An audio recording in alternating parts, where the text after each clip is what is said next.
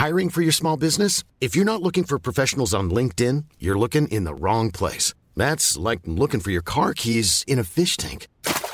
LinkedIn helps you hire professionals you can't find anywhere else, even those who aren't actively searching for a new job but might be open to the perfect role. In a given month, over 70% of LinkedIn users don't even visit other leading job sites. So start looking in the right place. With LinkedIn, you can hire professionals like a professional. Post your free job on linkedin.com slash people today. Hey there, it's Michelle Norris. I'm host of a podcast called Your Mama's Kitchen. When I travel, I'm usually looking for a way to find a taste of home when I'm not at home. And one of the things I love to do when I am at home is entertain. And Airbnb allows me to do that. When I was in California recently, I rented a house that had a great kitchen. And when we were sitting around the table, we we're all thinking, we're in someone else's house. Someone could be in all of our homes as well. If you have a home, but you're not always at home, you have an Airbnb.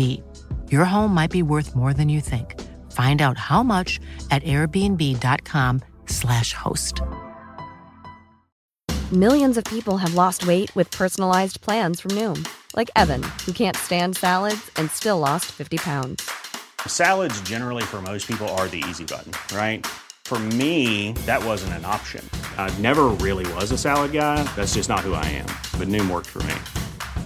Get your personalized plan today at Noom.com. Real Noom user compensated to provide their story. In four weeks, the typical Noom user can expect to lose one to two pounds per week. Individual results may vary.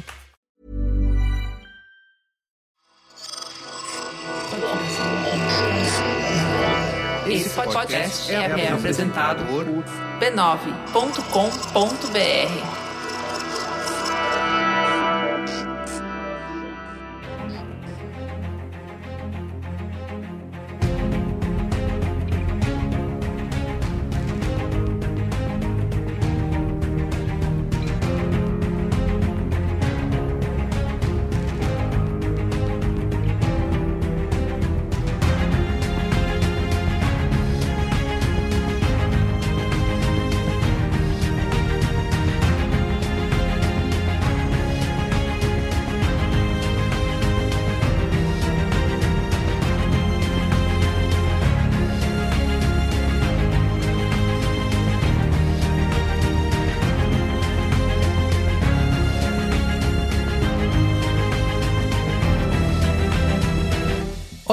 sou o Carlos Merigo, esse é o Cinemático número 216. Estou aqui hoje com Pedro Straz. E aí, Pedro? Fala, rapaziada.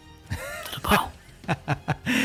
e de volta aqui no Cinemático, Marcelo Miranda. E aí, Marcelo, tudo bem? Olá, Carlos. Olá, Pedro. Eu acho que eu estou fazendo muito barulho nesse programa, mas muito contente de estar de volta aqui ao Cinemático. Exatamente. Marcelo que estreou aqui no Cinemático no programa número 117 quando a gente falou da Cor Olha que só. Caiu do Espaço, filme com o nosso amigo Nick Cage. Lembra? Do Richard Stanley? Tá bombando de, de novo, né? Inclusive. É, pois é. Então. Tá aí. Eu lembro muito, e não só isso, mas desde lá pra cá, o Nicolas Cage fez mais uns oito filmes, inclusive tá com bombando aí o Pig. Isso. E o Richard Stanley foi cancelado, né? Então, ah, é mesmo? Coisa... Ah, ele foi ah, cancelado? Não sabia. É. Poxa. Eu vi aquele documentário que você indicou dele, Marcelo. Sabe aquele que você falou que era o processo ah, de. Ah, cara. Lindo filme. Produ... Lindo Isso, assisti esse documentário Mas depois que, que você fez? indicou. O Pedro, ele foi acusado, cara, por uma ex por uma ex-roteirista de abuso, de é. relação tóxica. O negócio foi oh. feio, assim. E aí ele foi. Ele teve um monte de projeto adiado. a relação dele com a com a empresa do Elijah Wood foi cortada, os filmes que ele ia fazer não vão ser feitos, o Blu-ray do, do, que ia sair do hardware não vai ser lançado, enfim, o cara entrou num, num buraco aí. Espiral de merda. Disso. Nunca se resolveu a questão. Parece que tá na justiça, mas a, não rola notícia disso. Uhum. A, a, moça sumiu, ele sumiu, todo mundo sumiu na história. Então, no momento, não se sabe o que aconteceu. Ele está cancelado. Muito bem, então tá bom. Caramba. O que importa é que a pauta de hoje é Um Lugar Silencioso, parte 2, que estreou aí nos cinemas brasileiros no dia 22 de julho. Esse filme, né, Pedro, que ficou na gaveta, faz mais de ano já na gaveta falando, aí. Fala em, falando em cancelado, né? Esse foi cancelado em termos de, de distribuição por um tempo, né? Foi, foi meio assim. Exatamente, porque era o filme que ia estrear ali no momento da pandemia, mas a Paramount bota tanta, tanta fé no filme que falou, não, não podemos de jeito nenhum. Esse filme não pode ser lan- lançado no streaming, gente tem que guardar. E guardaram. Cara, eu lembro, eu lembro do Krasinski, né? O diretor John Krasinski o Jim Halpert do The Office. Na época que começou a rolar os adiamentos, ele fez um tweet falando assim: não, a gente vai esperar, porque o filme tem que ser desfrutado na maior tela possível, então a gente vai esperar a pandemia ser combatida. Mesmo que dure um ano, né? E aí durou um ano e meio até chegar o filme na, nos cinemas. Mas conseguiu, né? De alguma É, forma. E ainda mais vindo do, do sucesso que foi o primeiro filme, né? Um Lugar Silencioso causou uma grande... Maior bilheteria de um filme de horror, 18 anos, né? Pois Se eu não me é, engano, é isso, Marcelo? Cara, eu não tenho as informações da- da- dessa questão da faixa etária. Foi uma bilheteria realmente muito, muito grande. Mas eu não, não tenho informação se foi de 18 anos, se não foi. Por exemplo, o Halloween, do David Gordon Green, teve uma bilheteria recordista em alguma categoria dessas que eu não sei qual é. Mas certamente um lugar silencioso ficou muito no top lá do alto. Tanto que o segundo filme foi anunciado meses depois, né? Muito, muito rápido. E foi feito muito rápido, né? A gente tem a impressão de que esse filme é, é, é de agora, mas ele foi feito menos de um ano depois do primeiro filme. Só que aí a pandemia adiou o lançamento, como vocês já falaram. Muito É, bem. impressionante, impressionante. Então tá bom, ó. Mas antes, quero aqui divulgar a rede B9 de podcasts. Você pode acessar podcasts.b9.com.br ou procurar por B9 aí no seu aplicativo preferido de podcasts. Estamos em todos eles. E também seguir a gente nas redes sociais, arroba cinemáticopod, aí no Twitter, no Letterboxd, no Facebook, no Instagram principalmente. Segue, segue a gente lá para deixar comentários sobre os filmes e sobre as nossas opiniões aqui. Queria aproveitar que o Marcelo, nosso especialista aqui, né? Também tem podcast, não tem, Marcelo? Conta aí pra gente. Pois é, tenho. Eu tô em dois podcasts ligados a cinema, é, em projetos independentes, né? Um é o meu pessoal, o Saco de Ossos, que eu acho que eu falei dele na época aqui, e foi justamente um, um- programa especial sobre o A Cor que Caiu do Espaço, que acabou né, gerando essa conversa aí com vocês. Esse podcast, ele tá um pouquinho em hiato por dificuldades de, de- de logística, como sou eu que toco ele absolutamente só junto com as pessoas que eu convido, é, eu tô um pouco sem tempo. E eu tenho um projeto em conjunto com dois amigos, né, o Paulo Biscaia e o Rodolfo Stank, que se chama Hora do Espanto, que é um programa quinzenal de bate-papo sobre coisas de terror que a gente tá vendo, lendo, ouvindo, qualquer coisa desse gênero. Ele é bem parecido com o cinemático nesse sentido, né? As pessoas se reúnem, temos uma pauta, a gente bate uma conversa ali sobre alguns destaques para mal e para bem da quinzena que passou no gênero terror. Então tá tudo nos agregadores aí, Spotify, iTunes e tudo mais, Hora do Espanto e Saco de Ossos. Muito bem. Bonito. Então vamos lá, vamos pra pauta? I don't know why you came all the way up here. There's nothing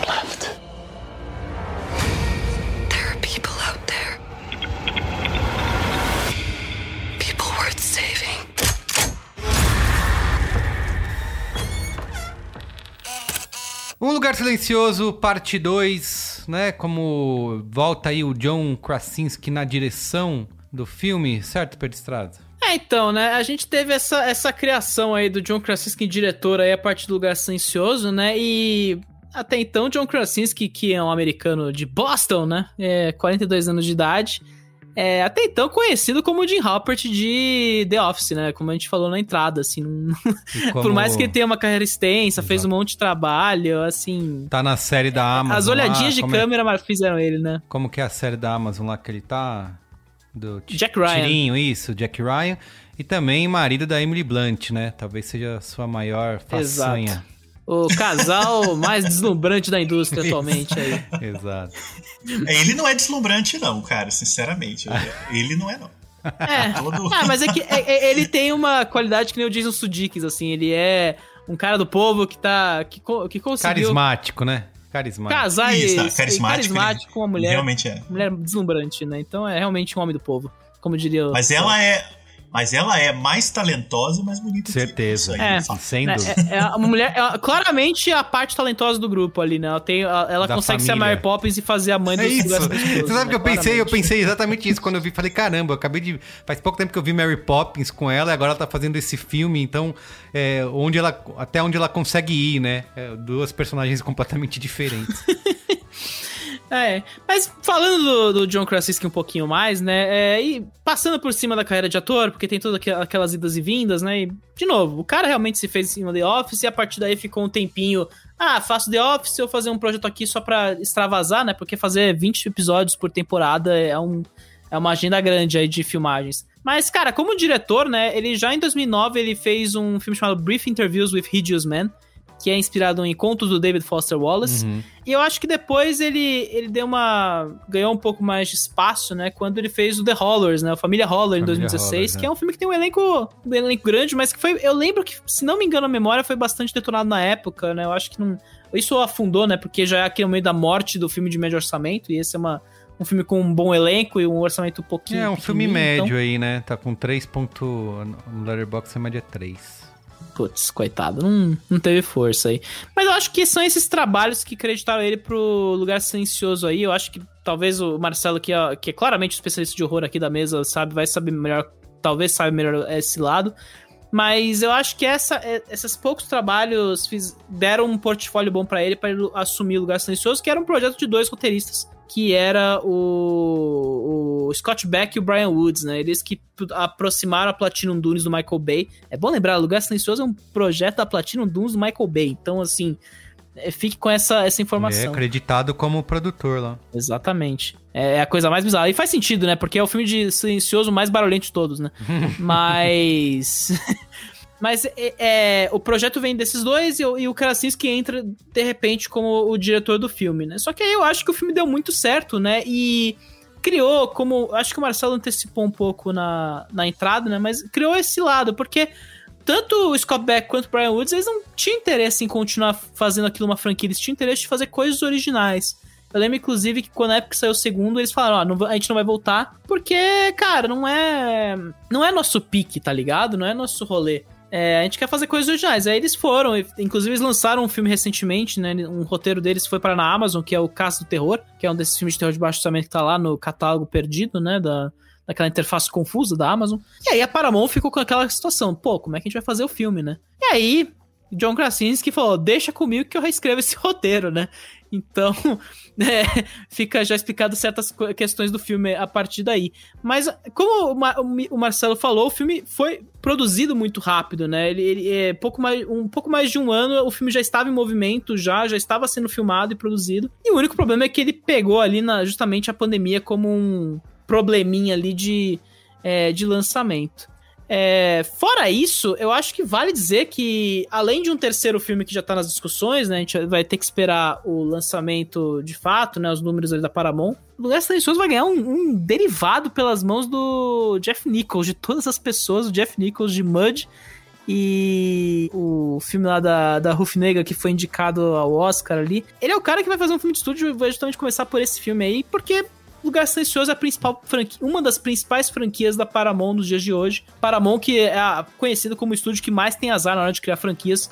Vide agora o novo G.I. Joe aí com o Henry Golding, né? Então, assim, os caras não estão tendo muita sorte, não. E acho justo, né? Tem que explorar até o máximo aí no momento em que Marvel, DC, tudo aí tá criando derivado a pau com, a, a dar com pau, né? Muito bem. Vamos pra sinopse? Ora. Após os eventos em casa, a família Abbott agora enfrenta os terrores do mundo exterior. Repercussão do Pá, pá, pá. Um Lugar Silencioso, parte 2 aí. No Letterboxd a média é 3.7. No Rotten Tomatoes, 91% da crítica aprova o filme versus 92% do público. Então, uma nota bem próxima aí. E no Metacritic é 71 de 100, né? É só para efeito de comparação, Um Lugar Silencioso, parte 1, né? O filme original, também tem 3.7 aí no, no Letterboxd, a mesma média. Então, para o, o público cinéfilo da rede social, os dois filmes se equivalem aí. Foi bem elogiado, vai, Foi convenhamos. bem elogiado, sim, sim, sim. Tanto o primeiro quanto esse também é, é- eu lembro do frenesi na época aí de tanto de crítica quanto de público, de que era um filme oh. é, para se ver no cinema, né? Tem que ter a melhor experiência, da maior tela, com melhor som.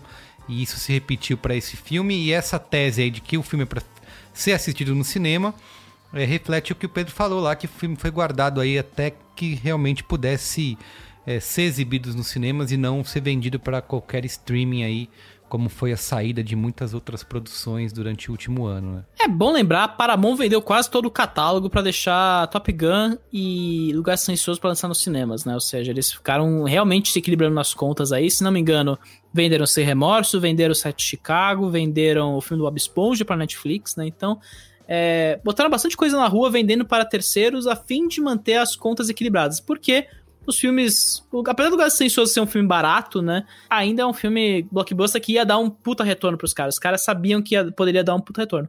No fim, a aposta deu e certo, deu né? retorno? Valeu a pena? Cara, assim, dado o cenário atual da pandemia, deu muito certo, né? Esse foi um dos. Esse foi o primeiro grande hit da pós-pandemia pós -pandemia dos Estados Unidos, né? Pós, entre muitas aspas, porque a variante Delta está aí para ficar, aparentemente. O filme, ele ia ele foi remarcado, né? E é bom lembrar, Lugar Silencioso era um daqueles filmes que tava para sair na época que a pandemia começou. Já tinha, teve gente que viu o filme ano passado e ficou um ano aí com o filme crítica guardada porque não tinha como publicar, né? O filme foi sendo foi adiado e, e foi sendo adiado é, até estrear agora no último dia 28 de maio nos Estados Unidos, pegando Memorial Day, né? Ou seja, tendo quatro dias para fazer toda a grana possível.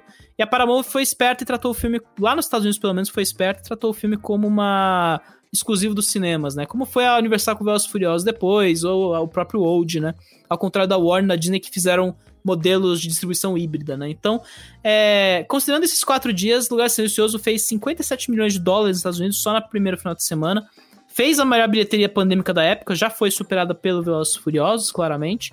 Então, ainda é uma das maiores bilheterias do pós-pandemia lá nos Estados Unidos, né? Foram mais 156 milhões de dólares arrecadados no país desde que o filme estreou. E tem ido bem, só que, né, agora entra um pouco as questões da Paramount, né? A Paramount desde o começo do ano aí, tem o Paramount Plus, que é o novo serviço de streaming deles. E aí os caras falaram, beleza, esse filme vai entrar 30, 45 dias depois da estreia no cinema dentro do Paramount Plus. Só que é o seguinte, a gente tem o Paramount Plus aqui no Brasil, né? Casas Bahia, Magazine Luiza, todas as varejistas fazem questão de lembrar a gente a cada 5 segundos que você pode ter até o final do ano para ver na faixa todo do catálogo. Só que a Paramount não investiu, né, cara? É, assim, o filme estreou lá nos Estados Unidos, no Paramount Plus, agora umas duas semanas. Aproveitando, né, que passou o período. Mas assim, aí começam os azares, né? O filme vazou um mês antes de estrear no Paramount Plus, de uma maneira meio absurda e bizarra, né? O filme tá, já tava saindo em resolução 4K no, nos torrents da vida e bombou, claro, né? Porque o filme tava há muito tempo nos cinemas e muita gente não tá indo nos cinemas ainda por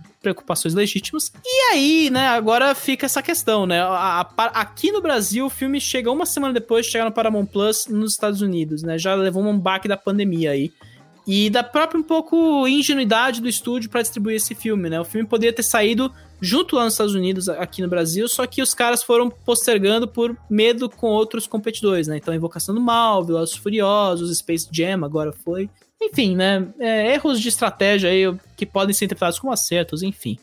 É, por último, né? E só para não deixar o registro, Paramount recentemente relançou a edição em mídia física do filme aqui no Brasil, né? Então eu imagino que vai rolar uma edição em Blu-ray aqui do filme até o final do ano aí, porque aparentemente tá vendendo. Para alguém fazer essa aposta de novo, né? Um filme que já tinha rodado bem, já tinha sido bastante adquirido, tava esgotado em muitas revendedoras. Aparentemente é um acerto confiável. Apesar que a Warner agora também cancelou o lançamento do Invocação do Mal 3 aí em Blu-ray aqui no Brasil, porque não, não viu contingente suficiente. Enfim, né? Idas e vindas no mercado.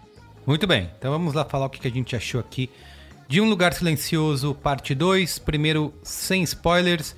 Queria começar ouvindo o Marcelo. E aí, Marcelo, você gostou da parte 2? Superou as expectativas ou não em relação ao primeiro?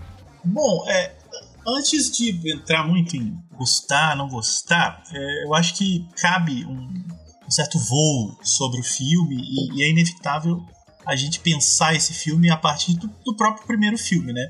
É, tanto porque ele é um. Eu, eu, eu diria que Um Lugar Silencioso, Silencioso 2, mais do que uma continuação, ele é um derivado do primeiro filme, uhum. porque ele foi anunciado realmente muito rápido e foi produzido muito rápido. É, o Scott Beck e o Brian Woods, os dois roteiristas, eles são uma espécie de Matt Damon e Ben Affleck do, do, do cinema independente hoje, né? Eles são Você dois tá amigos. sendo um pouco poético, né? Mas tudo bem. Eu tô subindo a moral dos caras, né? Mas na época ninguém conhecia Matt Damon e Ben Affleck, né? Mas vamos lá. Verdade. É, que são caras ali que bateram na porta certa, tiveram financiamento e deram uma banana pro estúdio. Não quer mexer com isso. Tanto que eles estão creditados no segundo filme como criadores dos personagens, né? O roteiro é, é creditado pro Krasinski. E aí eu acho que a gente chega no ponto, assim, pra mim, né? A minha impressão particular do Lugar Silencioso 2 é que a, a soma da, da, da- pressa de lançar uma continuação muito rápido para tentar buscar o hype do primeiro filme, que foi sepultado pela pandemia, então o hype dele talvez possa ter aumentado, mas eu acho que diminuiu. Mas enfim, a ideia era que ele fosse lançado de fato um ano depois, né? Aquela coisa de ano depois temos uma sequência. Então, essa pressa da Paramount de fazer o filme, somado a o Krasinski ter assumido o roteiro, gerou o que pra mim é um filme que é basicamente um remake do primeiro. Assim, é, a ponto de o prólogo do filme parecer do primeiro filme. Quase uma cena que ficou de fora, sabe? Um, e- um extra, assim, que, que era Sim, sim. pós-crédito que não entrou. assim. É, o que na prática não é, mas é pior, né? É um, é um momento meio ególatra do Krasinski. Como ele. O spoiler do primeiro tá liberado, né? Pode falar, né? Óbvio. Sim. Morreu o Krasinski, tá tudo certo. É, como ele não sobre, como ele não sobrevive aos acontecimentos do primeiro filme e ele é uma, é uma cara conhecida, né? O, Pedro já fez um histórico dele. Ele se coloca no primeiro filme na disfarçatez ali, naquele prólogo que particularmente eu acho muito bem realizado, muito bem feito e de fato me parece uma cena do primeiro.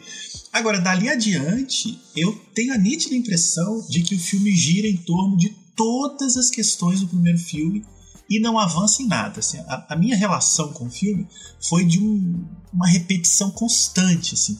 Se a gente colocar os dois filmes em paralelo, exibi-los ao mesmo tempo, as situações são as mesmas, os conflitos são iguais, as ameaças são iguais, o desfecho é idêntico. O que, se- o que muda são os personagens, né? Agora a protagonista total é a, é a Emily Blunt, ainda que eles insiram lá o, o Cillian Murphy para para fazer um contraponto masculino, mas ele não tem a mesma, o mesmo carisma do John Krasinski. É, é, mas e, as situações se alteram naturalmente, porque não é, não, é, não é exatamente o mesmo filme. Mas eu acho que o Krasinski pegou o roteiro do, do Beck do Woods e replicou no segundo. Isso me parece um negócio muito evidente. Assim. Não consigo ver no Lugar Silencioso 2 nada é, de muito relevante. Assim. Para mim, soou um filme muito inócuo e até a emoção dele, que é bem dirigido, né? O Krasinski ele tem uma pegada. Ele parece que ele repete os cacuetes do primeiro filme. Então, assim, a gente meio que já se acostumou com aquilo ali. Não, me pareceu ter alguns momentos que tinha no primeiro. Então, a princípio, minha relação com o filme foi um pouco distanciada. O primeiro filme eu tive um pouco mais de envolvimento emocional, assim. Eu vi no, né, vi no cinema e, e fiquei um pouco nervoso ali. Ainda que ele não seja nada novidade, mas havia alguma coisa ali, toque, né, do Krasinski que tinha um, um tchan, sabe? Agora, esse segundo me deu a nítida impressão de que ele ligou ali, o, chama lá a câmera do primeiro, faz tudo de novo aí, o roteiro é dos caras mesmo, toca esse negócio. Me, me incomodou um pouco essa, essa coisa de ser um remake, sabe? Sim, é, concordo bastante, Marcelo, com o que você falou, porque eu tenho a impressão de que, é, é, é, utilizando o termo do- dos videogames, pra mim é, é mais um DLC do que uma continuação, sabe? Do que, do que realmente. É, um- é como se fosse uma missão extra, né? Você devia até co- verdade, cobrar o é ingresso mais barato, assim, porque é uma missão extra do. E tudo bem, tem muitas, muitos DLCs muito legais, assim, mas realmente é, é, não, é, não vai pra lugar nenhum. Só que assim, eu acho que o Lugar Silencioso, tanto o primeiro quanto o segundo. é, dá pra entender que é um produto, pra mim, né? é, que não sou grande fã do gênero, ainda mais vindo agora desses três Rua do Medo aí, que eu não gostei nada. É, que é um produto superior. trauma. Sim, é o trauma. O trauma de Carlos Meril com Rua do Medo, cara. Por quê? Impressionante, parabéns. Novo Dark. Porque eu acho que tem uma. Ele é baseado nessa construção lenta, né? Da tensão, assim como foi o primeiro. E eu acho que o Krasinski consegue fazer isso muito bem, né? Ele sabe trabalhar essa ação efetiva aí é, é, e ser inventivo ali, sem abusar de muitos sustos baratos para construir essa atmosfera, né? Ele tem bastante controle disso. E eu acho que mais uma vez, é assim como no primeiro funciona, é repetido, é, mas funciona. E ele faz isso sem trair é, os elementos originais lá do primeiro filme, que acho que também isso pode ser uma coisa importante que é, é, é, ele poderia. Todos aqueles conceitos, aquela, aquele mundo que ele criou ali, poderia ser traído aqui numa tentativa de expandir a qualquer, qualquer custo. Só que, ao mesmo tempo que ele mantém isso, né, também acaba se ficando amarrado, porque não vai para lugar nenhum, né? Isso que o Marcelo falou, é, concordo bastante. Assim, o filme andou de lado, né? Ele não se moveu é, é, em contar essa história, mas eu gosto disso, assim, que ele ainda me mantém o interesse ao conseguir é, trabalhar, ter esse controle de, é, da atmosfera, esse início aí que parece mesmo uma cena deletada, né, do primeiro filme, mas é para mim é uma das melhores partes, se não a melhor parte do filme, né? É, eu acho que ele consegue, assim, é, é coisas que eu é, geralmente nos filmes do gênero eu não consigo sentir muito, que é realmente ficar ali tenso, tomar susto e falar: caramba, eu realmente estou preocupado com o destino desses personagens, porque pode acontecer qualquer coisa, né? É, eu acho que para mim o filme é eficiente nesse sentido. E gosto muito dessa diferença entre o primeiro filme se, se tratar sobre proteger aquelas crianças né, na casa, né, na fazenda, e aqui nesse segundo se trata de deixar elas é, resolverem as coisas, né? Então eu, eu, gosto, eu gosto dessa diferença, assim. E por outro, o, o, acho que vocês falaram, o Pedro falou no começo sobre ser um filme silencioso, barulhento. É uma coisa que eu também critico no filme, né? Porque Ainda mais depois que a gente veio e se, se impressionou com o trabalho de design de som, do som do silêncio, né? É, eu acho que aqui no Lugar Silencioso eles acabam, acabam abrindo mão de fazer qualquer tipo de trabalho mais criativo ou inventivo aí a utilizar o som do filme, né? Tem alguns momentos, obviamente, mas é, no geral eles é acabam. pra caralho. É isso, acaba indo para pro barulho, né? Acaba indo pro barulho é, alto, estrondoso, música alta, né? Enfim, então é isso. E tem umas outras chatices, assim, que eu poderia falar que eu acho que é um filme que, para mim, exige. Tudo bem, eles estão ali num, num, num, cenário misterioso e eu, e eu gosto disso, tá? Eles não estão contando tudo, estão guardando coisa, é, é, mas eu acho que o filme me exige uma suspensão de descrença muito grande em acreditar como que aquele cenário pós-apocalíptico aconteceu porque para mim um tanque de guerra na rua resolvia, sabe? Porque os bichão vão fazer o quê, né? É, sai, sai, um tanque, sai matando todos os alienígenas lá e acabou. E aí tem personagem que anda descalço e o outro não anda, tá usando bota. Então, eu fico. É, é... Mas, Marigo, você tocou é. num, num ponto importante, assim. Acho que isso já era um problema do, do primeiro do filme, primeiro. que eu não sei se é de roteiro ou não é que a gente entende a premissa, ela cria cenas muito boas, especialmente no primeiro, mas ela é inconsistente, na verdade. É, porque total. quando convém ao filme, os bichos não aparecem. Uhum. Quando convém, eles aparecem. É... Então, às vezes, eles fazem o mesmo movimento, o mesmo movimento. E não só vem que nada. pra cena funcionar, eles não vêm. E quando tem que ter, eles vêm. Isso, então, e fazem barulho, né? Lógica. É um negócio meio. Isso, isso. É um negócio meio é assim, olha, nessa cena aí não vai ter bicho, então vocês fazem alguma coisa. Isso é estranho, assim. Eu acho que para um, pra um filme que lida com essa questão sci-fi, com, com criaturas e tal, você tocou num ponto importante da suspensão da descrença. Eu, eu meio que topo qualquer coisa, assim, eu não sou muito exigente com esses negócios, não. Só que nesse caso, é, é, é ele depende disso. Então, Isso. Então, pra tensão funcionar, você precisa se conectar com os acontecimentos. Então, a gente sabe, ah, beleza, se fizer barulho, o bicho vem, então é ferrou é esse pessoal aqui. Mas se de vez em quando eles fazem barulho e o bicho não vem, aí é, você escolhe quando você eu quer, Eu né? acho que o, o meu problema maior é personagem burro, sabe? É, é. é, nesse segundo tem muito personagem burro, assim. Tipo, umas coisas, tipo, ah, o personagem no momento é moção e de repente, não, não, não, eu vou ser burro aqui, dois segundos, peraí, gente. E aí, pum. Não, mas aí eu aceito, cara. Mas personagem burro eu aceito. Porque no Apocalipse eu seria esse personagem burro, não tem a menor dúvida. É, vídeo realidade, um né? seriado da Netflix. Vocês já viram um seriado da Netflix chamado Black Summer? Eu acho não. Um uma obra-prima, assim, um seriado de zumbi que é o anti-Walk Dead total, assim. E ele é isso, cara, é basicamente um apocalipse zumbi de gente burra, eles não sabem lidar com aquilo. E, e, e, claramente ninguém sabe. Então eu, eu não ligo pra gente. Em filmes, não, eu confesso. Eu, eu acho interessante. E essa inconsistência é real. Porque assim, é isso que você falou. Você pode ter, né, sua criação de mundo, a gente pode topar qualquer coisa, mas você tem que ser, seguir essas regras que você estabeleceu, né? Você não pode escolher quando que ela vai funcionar ou não. E, e tem um detalhe nessa cena inicial que eu gostei bastante, tá? Mas que assim, os bichos chegaram, ninguém sabe o que que é. E para mim levaria um tempo, né, para eles descobrirem como lidar com aquilo. Mas assim, como o filme não tem muito tempo, né? De cara, eles já notaram que não, não, não dá para fazer barulho, sabe? Eu fiquei pensando, ah, o filme vai trabalhar isso, né? Como que foi essa descoberta de, da, do que, que esses bichos fazem, de quais são as suas fraquezas, suas forças. Mas não, rapidinho eles já descobriram que tinha que ficar em silêncio. É, né? Isso foi muito esquisito. essa cena eu achei muito esquisita porque ela é do começo do filme, Isso. é o início do apocalipse, e aí eles entram no mercadinho, né? Eu não lembro agora o que, que é. Eles e, entram num, num tipo um bar, né? Um pub. É, e ele já manda lá um, um, um sinal de silêncio. Isso, assim. exato. Cara, pensei, é. peraí, como assim? Eles já perceberam sem, tipo, nenhum contexto, né? Tipo, sem nenhum contexto. Você é. teve a ideia de gênio, né? Bicho, Nesse mo eu tava gritando. Nunca Exato. Tava nesse, ali, desesperado. Nesse momento é barata voa, todo mundo gritando, saindo correndo, atirando cadeira no, no, no monstro lá. Mas, mas assim. É, tropeçando é um no outro, empurrando isso. o coleguinha pro lado, bicho. Você se vira ali.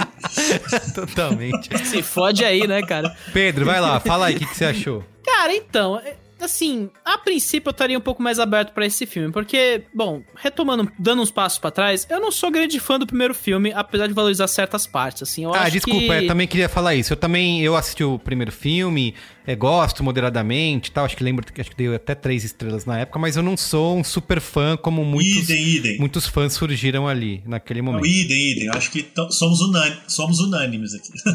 É, não, o hype é meio bizarro em torno de Lugar Silencioso. Eu lembro que ela, não, porque a experiência cinematográfica de estar nesse momento, todo mundo em silêncio, eu, cara. Sério, não, é, é barulhento o filme, não tem muito silêncio o filme. Por mais que os personagens façam silêncio e tudo mais, assim, beleza. E, e também, é, eu lembro que depois teve o Bird Box, até puxei várias comparações entre os dois filmes, porque os dois filmes meio que são uma rifada meio louca em cima do Shyamalan, assim. Dois contos na, na própria estrutura ali, que brincam muito com o gênero de terror. Enfim, tenta fazer variações em cima do que o Shyamalan já fez e muito melhor, enfim. Mas eu estaria um pouco mais aberto para esse segundo episódio, porque, como, como o Marcelo bem disse, assim, o Krasinski, ele claramente copiou o roteiro do primeiro episódio e eu acho legal como ele meio que deixa mais, um pouco mais à vontade ali para ele como diretor, ou seja, ele vai meio que se guiar um pouco pelas cenas. E jogou bastante e jogou bastante Last of Us também, né, no último ano. Pra... É, não, claramente, assim. E, e, é meio sobre isso, né? Existe uma estrutura meio gamificada no filme, mas no fim ele é uma, uma estrutura mais clássica de continuação de Hollywood, ou seja, uma parada feita claramente para ganhar dinheiro em cima e que o cara, assim, ninguém tá muito se importando sobre o universo da história. Eu vi muita gente comentando, não, porque o filme expande o universo da história, é, né? Dá um passo pro lado, mas é tipo, velho. Expande é, nada, é, cara, cada, expande nada. É, cada, não, e cada introdução de é, mitologia em torno da história, é, assim, é literalmente em torno da ação. Isso que eu acho interessante no filme, assim. É, é meio que se guiar pela força do momento ali, e isso me atrai de certa forma, a princípio, porque, eu não sei, a gente, a gente vive um momento de Hollywood onde tudo é tipo, não, a história, tem que guiar pelo personagem e tal. E de vez em quando vê uma coisa assim, num nível tão alto de Hollywood, né? Uma coisa de superprodução, né? São putas atores, existe um puto investimento de, de, de, efeitos visuais. Inclusive, você vê mais os bichos na luz do dia aqui do que em relação ao primeiro filme, né? Inclusive. Então você vê que tem uma maior confiança do estúdio em cima. E beleza. E aí, em cima disso tudo, como já foi dito aqui pelo, pelo Merigo e pelo Marcelo, a abertura é muito boa, né, cara? É assim, é uma parada meio. É, é, o, eu acho que tem que valorizar essa parte do Krasinski. É, foi aí que eu vi e falei, puto, o Krasinski pode ser até um hacker legal de direção, assim, porque é, é, muito. É tudo meio contado sutilmente naquela cena e tudo guiado pelo horror mesmo nesses tropeços aí de trama que não fazem o menor sentido, assim, meio sem pé nem cabeça. E parece que vem do primeiro filme mesmo com uma cena que não deu pra encaixar. Só que aí, cara, assim, o que me incomoda profundamente nesse filme é, é que é essa, essa proposta de fazer o filme meio que ele volta atrás o tempo todo, assim. Ele meio que quer se guiar pela história, ao mesmo tempo ele quer se guiar pela ação. Então fica uma coisa tipo, não, é, vou avançar um pouco na ação, mas aí tem que voltar pro personagem tudo. Volta um pouco na ação, vai um pouco pro personagem. É, é meio que é, é, um passo para frente, dois passos para trás o tempo todo, sabe, o filme. E, e, meio que eu fico, pô, eu não. É, é para me guiar pelo que tá acontecendo, pela força dos acontecimentos, ou é pra se guiar pelos personagens, pelo avanço, pela, pela tal alegoria, pela mensagem, sei lá, o que quer que venha da cabeça do Krasinski, né? E aí o filme vai e volta, assim, e pior de tudo, né? Vai atravessando a própria ação, assim. O que me deixa consternado é o cara fazer um clímax que mistura duas cenas é, diferentes, com piques diferentes, porque ele acha que essa montagem paralela vai fazer sentido dentro do filme, sabe? Isso meio que quebra o ritmo das duas cenas. Elas não se conversam e mesmo assim tá querendo fazer para chegar naquela cena final que, de novo, é a repetição do primeiro, uma versão mais pobre, né? Só que não tá de olho na ação em nada, não tem de olho na decupagem, nem no andamento da história ali. Então, cara, vira uma maçaroca, uma bola de neve o filme vai virando pra mim, sabe? É meio, pô, é triste. E, cara, você citou muito bem essa aí. Essa sequência, que a gente não precisa entrar em detalhes dela, mas ela é feita em paralelo, né? Um paralelismo até muito simplista, assim. Uhum. É, cara, é, é profundamente irritante, na verdade, porque nada acontece de fato, porque quando há um acontecimento, ele corta para o outro. Ele tenta brincar de George Lucas, Exato. faz isso brilhantemente, é, especialmente no primeiro filme, né? Que, que o Lucas é mau diretor, mas ali ele consegue acertar isso muito bem. mas mas no, no, no Império Contra-Ataca, né, que não é do Lucas, isso chega ao brilhantismo. Ele tenta brincar de George Lucas, mas ele acaba fazendo uma espécie de jogral, né? Em que uma cena completa a outra. O personagem pula, é jogado para um lado, aí cai com outro personagem. E aí fica. Eu, sinceramente, eu fiquei um pouco constrangido, assim, porque me pareceu que era uma tentativa legítima de criar uma sequência tensa envolvendo dois núcleos e na verdade ela só, sabe? E eu pensei, cara, uhum, o montador exato. aqui, coitado, ele tentou um negócio legal, mas fez um jogral, um jogral estético, sabe? Sim. É, não, e, e, é o lance da. Parece uma pessoa que muito ingênua que acha que tá fazendo um lance genial e é tipo, sei lá, o cara tá só virando a direita, sabe, na, na câmera. É meio. Sim. É triste, sabe? E, e, e é, isso que eu, é isso que eu fico triste, porque é, seria legal ver mais desses filmes que são mais exercícios de gênero mesmo, vamos para cima aí, tanto faz o negócio de desenvolver mundo e história, personagens. Só que não, ele, ele, ele precisa daquilo, ele usa como uma muleta aqueles personagens quase, ele não consegue é, segurar em muita coisa e o filme vai afundando. E é bizarro, né? Porque é um filme tão curto, né? Uma hora e meia, e parece que da reta final ele vai se perdendo loucamente nos eventos, assim. Vamos pros spoilers pra gente poder entrar em detalhes aí desses pontos. Pode ser? Bora. Bora! Please, Avada Kedavra. I am your father. a, a, boy's best friend is his mother. What's in the fucking box?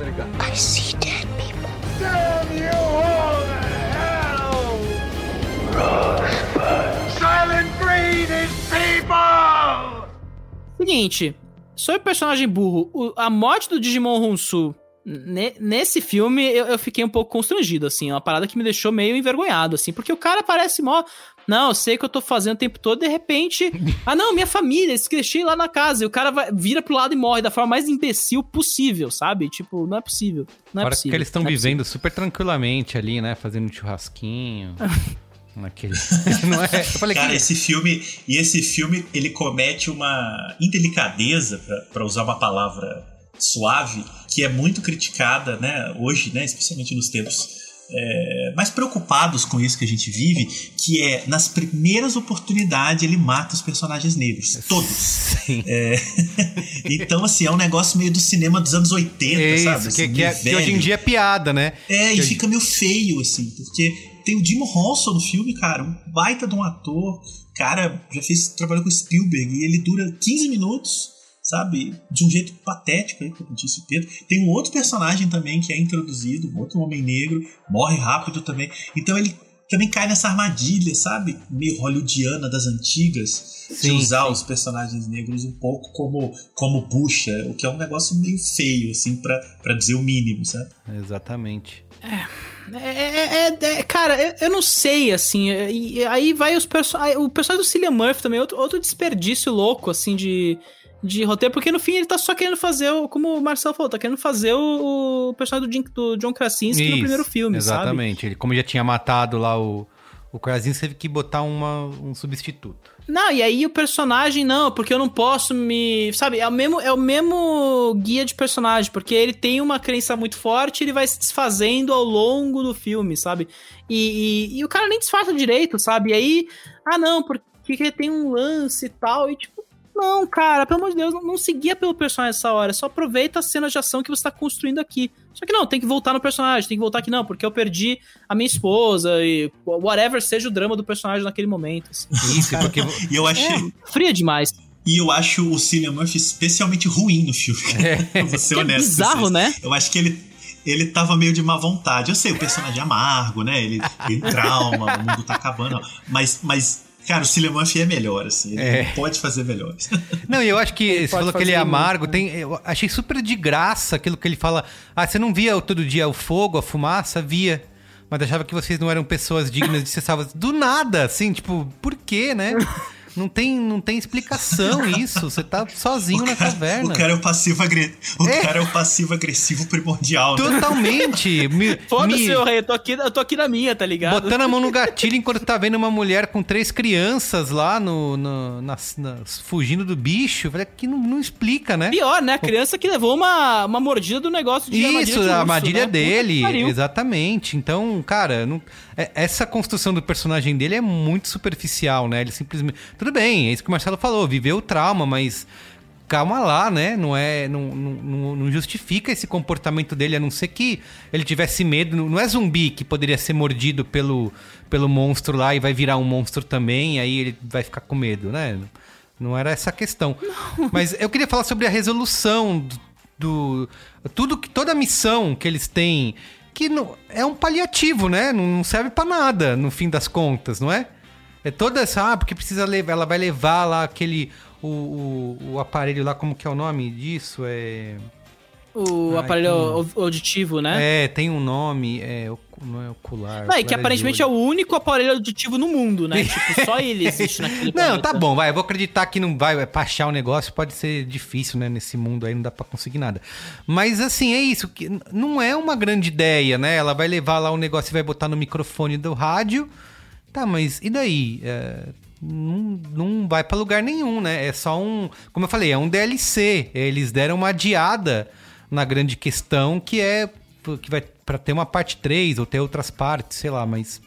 Não é uma grande resolução. Não, pior que... é a mensagem, né, cara? Você, você repete a mensagem do filme, só agora com as duas crianças, né? Porque antes era só a, a Millicent, né? É Millicent Brown o nome da, da, da garota que faz a atriz que é, terminava com ela derrotando o bicho junto com a mãe, aí tinha esse lado das mulheres meio que vencem os bichos, né? Agora é os irmãos, porque a nova geração que vai corrigir os erros dos pais, e, tipo, cada onde você tirou essa alegoria para deturpar dessa forma, para colocar nesse jeito meio meio troncho, sabe? Não, não consigo repetir direito, assim, é, é meio uma... E, de novo, não precisa, tá ligado? É, é muito querer forçar uma um paralelismo dos filmes ali sem de fato avançar porque não tem ideia de como seguir em frente com aquele conceito, né? Cara, e até quando que né, o John Krasinski vai acreditar que o grande conflito dessa, dessa mitologia que ele criou é poder ampliar o som do rádio para os bichos explodirem? Assim, quer dizer, isso não, tem, isso não tem nenhum interesse, assim, isso não, não tem nenhuma relevância. Não vai acontecer nada, exato, vai continuar Cara, tudo igual. É, é,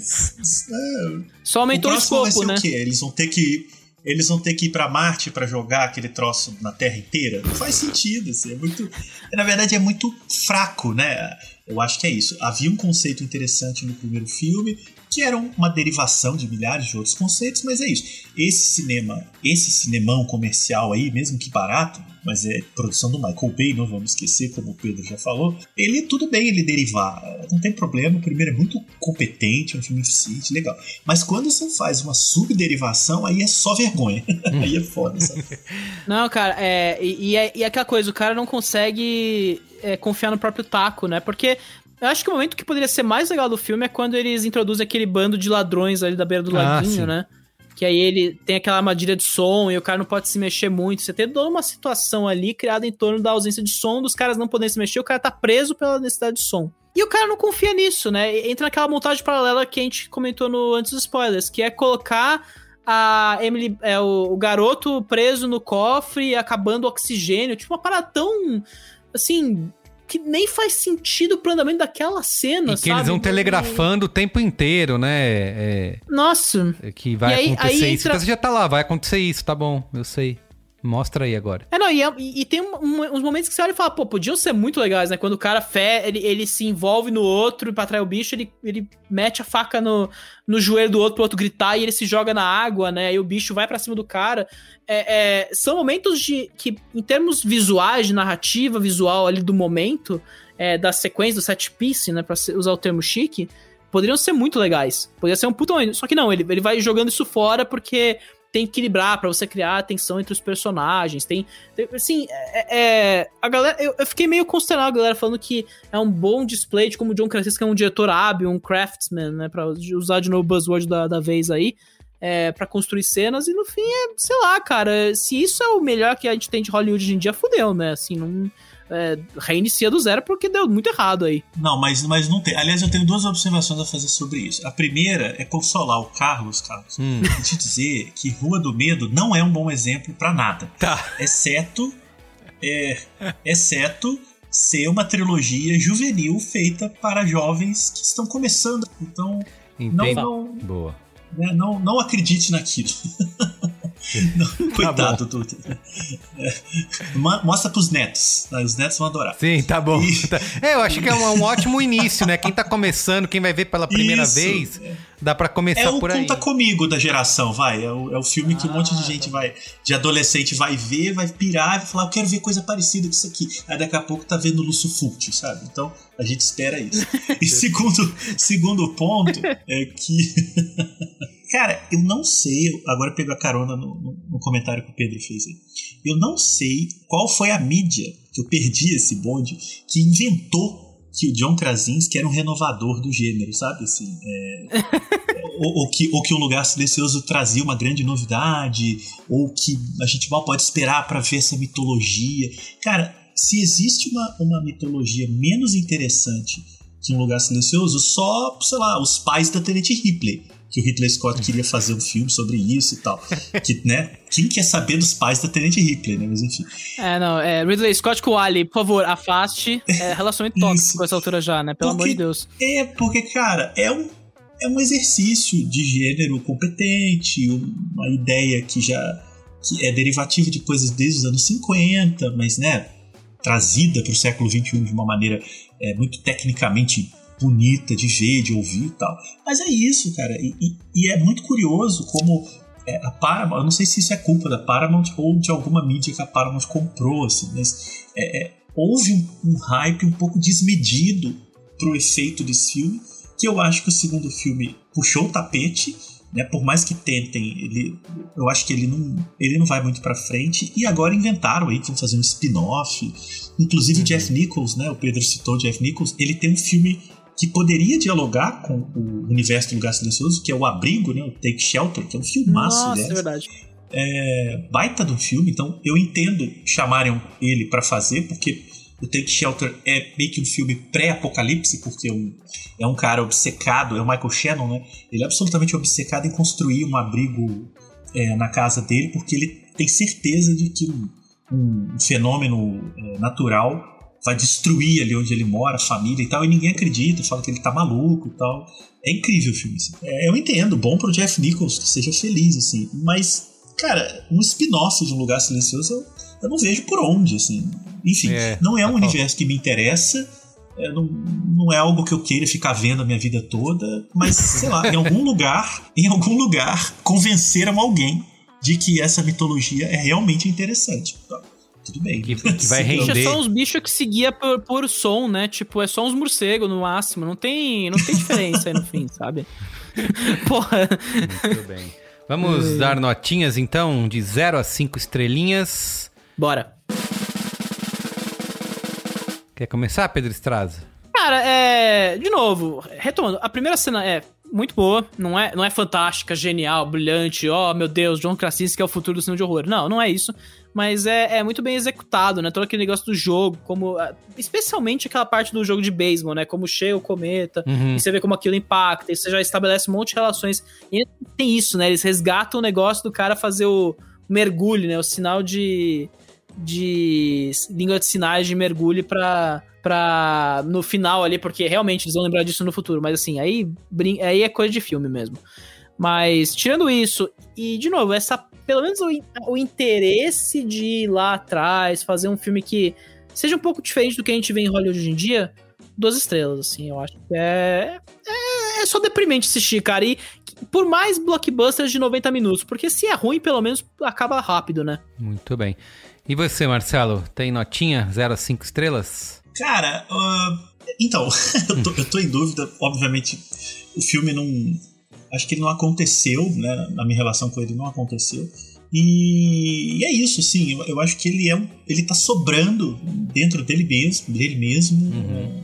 Acho que o primeiro filme resolveria muito bem tudo isso e eles deviam ter ficado felizes com isso, mas errados somos nós, né? Eles estão ganhando dinheiro. Assim, Exato. A gente fica aqui falando do filme. Mas, mas eu daria, cara, eu daria dois muito, muito generoso, assim. A minha alma pede um e meio, mas eu vou dar dois porque não dá pra dizer que eu sofri, que foi horrível chegar ao final e tal. Eu, quando chegou ao final, eu falei, pô, mas é, acabou aqui. Aliás, uma observação o corte que termina o filme me parece muito errado. Assim. Alguém errou naquela montagem ali, porque é. aquele corte tá equivocado, cara. Nenhum montador sério olha pro filme e fala, vamos terminar aqui. Aquilo ali, alguém alguém não viu, porque passou, sabe? Aí a Paramount depois tirou, ah não, gente, deixa, vamos tocar isso pra frente aí, porque a gente tem que lançar isso. o filme, porque aquele corte final isso, tá errado. A Paramount anda bastante assim, né? Convenhamos, né? Tá, tá, anda bastante, tipo, ah, a primeira versão do filme, beleza, manda pro filme, tá pronto, vai, gente, vai pro não, próximo. Não, mas, mas falta cena aqui pra fazer a coda. Não, gente, já lançamos, já, não, bota esse tá filme é, manda, já bateu o orçamento, vai embora. Então minha nota é, Muito bem. é dois mesmo, eu fico com dois. É dois. Eu vou um pouquinho mais aí, mas não muito, eu vou de dois e meio, porque apesar dos Olha pesares, só. ainda acho que isso que o Marcelo falou, não tem um sofrimento, ainda tive um, uma tensão, uns sustos ali, acho que tá superior a alguns exemplares recentes aí que eu vi, então vou de 2,5. Vai batendo flashback de Rodo Medo, assim, das 6 horas de Rodo Medo no Merigo, assim, nesse momento. Não, não. É, é. A Rua do, Rua do Medo nós já fizemos aqui um descarrego, tá superado. Tá, superado, superado. É, Marcelo, você não entende, o Merigo, o Merigo ficou um ano reclamando de Dark, agora ele ganhou, renovou as esperanças não, não, de reclamação mas, de, mas, de paradigma mas Dark, ruim, tá ligado? Mas Dark é mais passível de reclamação porque foi, digamos, foi feito para nós. Então a gente pode reclamar à vontade. Isso.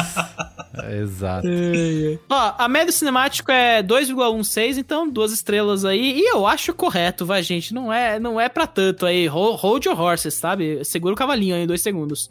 Muito bem. Então, gente, muito obrigado. O programa de hoje fica por aqui. Já lembrando, pode entrar em contato com a gente através do e-mail cinemático@b9.com.br e também nas nossas redes sociais, principalmente lá no Instagram @cinemáticopod. Segue a gente lá, deixa comentários, discorda ou concorda com a gente, sempre com carinho. E aproveitando, Marcelo, mais uma vez, faz o jabá e tem o Saco de Ossos e Hora do Espanto, né? Pra te ouvir aí na.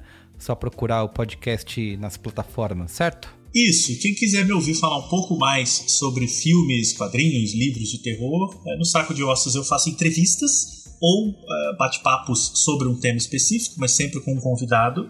A minha ideia ali é mapear a produção e o pensamento de terror no Brasil então eu tenho um pouco essa ideia de genealogia, então busco pessoas que fazem ou pensam terror no Brasil. E Hora do Espanto é um estilo cinemático aqui, uma boa conversa, uma conversa aprofundada sobre filmes, livros, quadrinhos relacionados ao terror. Fica o convite e volta e meia eu estou escrevendo também umas matérias de jornal, de vez em quando eu apareço por aí. Gostaria de estar aparecendo mais, mas a pandemia tem freado um pouco a produção. Uhum. É, espero que isso acabe logo, mas estou sempre à disposição. Marcelo tem bem. escrito uns bons livretos para Versátil também aí. Fica a dica aí que rapaz, os textos de Som ao Redor e Morto Não Faltam excelentes aí. Então fica a dica. Olha, muito obrigado. então, muito bem, gente. Muito obrigado. Valeu, Marcelo. Valeu, Pedro. Beijo, galera. Até mais. Tchau. Tchau.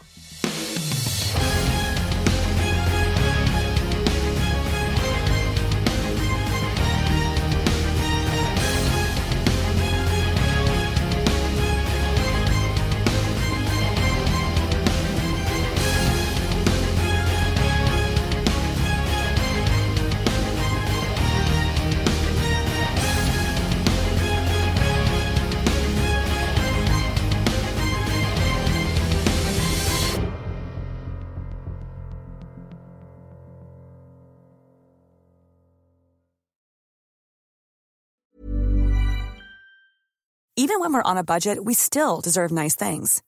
Quince is a place to scoop up stunning high-end goods for 50 to 80% less than similar brands. They have buttery soft cashmere sweaters starting at $50, luxurious Italian leather bags, and so much more. Plus, Quince only works with factories that use safe, ethical, and responsible manufacturing. Get the high-end goods you'll love without the high price tag with Quince. Go to quince.com slash style for free shipping and 365-day returns. Hey, it's Paige DeSorbo from Giggly Squad. High quality fashion without the price tag. Say hello to Quince. I'm snagging high-end essentials like cozy cashmere sweaters, sleek leather jackets, fine jewelry, and so much more. With Quince being 50 to 80% less than similar brands. And they partner with factories that prioritize safe, ethical, and responsible manufacturing. I love that. Luxury quality within reach. Go to quince.com slash style to get free shipping and 365 day returns on your next order. Quince.com slash style. When you make decisions for your company, you look for the no brainers. If you have a lot of mailing to do, stamps.com is the ultimate no brainer. Use the stamps.com mobile app to mail everything you need to keep your business running with up to 89% off USPS and UPS. Make the same no-brainer decision as over 1 million other businesses with stamps.com. Use code program for a special offer. That's stamps.com, code program.